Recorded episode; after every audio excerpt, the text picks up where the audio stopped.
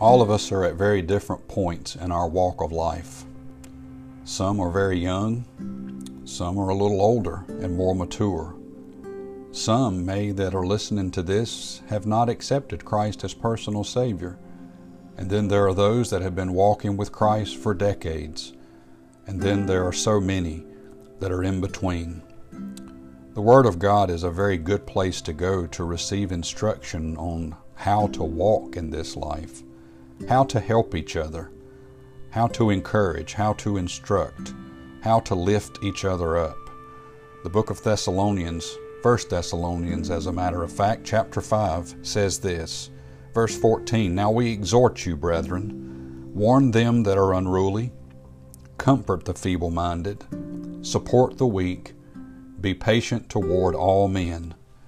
If you break that down, you see there's a little bit of advice for a wide range of individuals.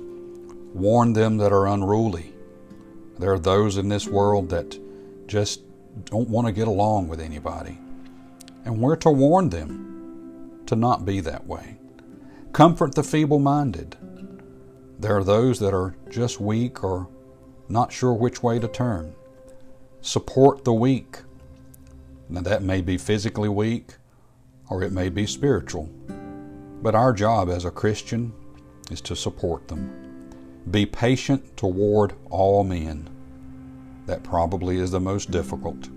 But we've been given a command to do so, to be patient toward all people, even those that may not deserve it, even toward those that we've lost our patience with in the past, but to be patient toward all men to give them time, to give them love. We have a lot of instruction to absorb in God's Word. I guess we better get busy trying to read it all. It's going to take some time, but we got to start somewhere. May God bless you and have a wonderful day.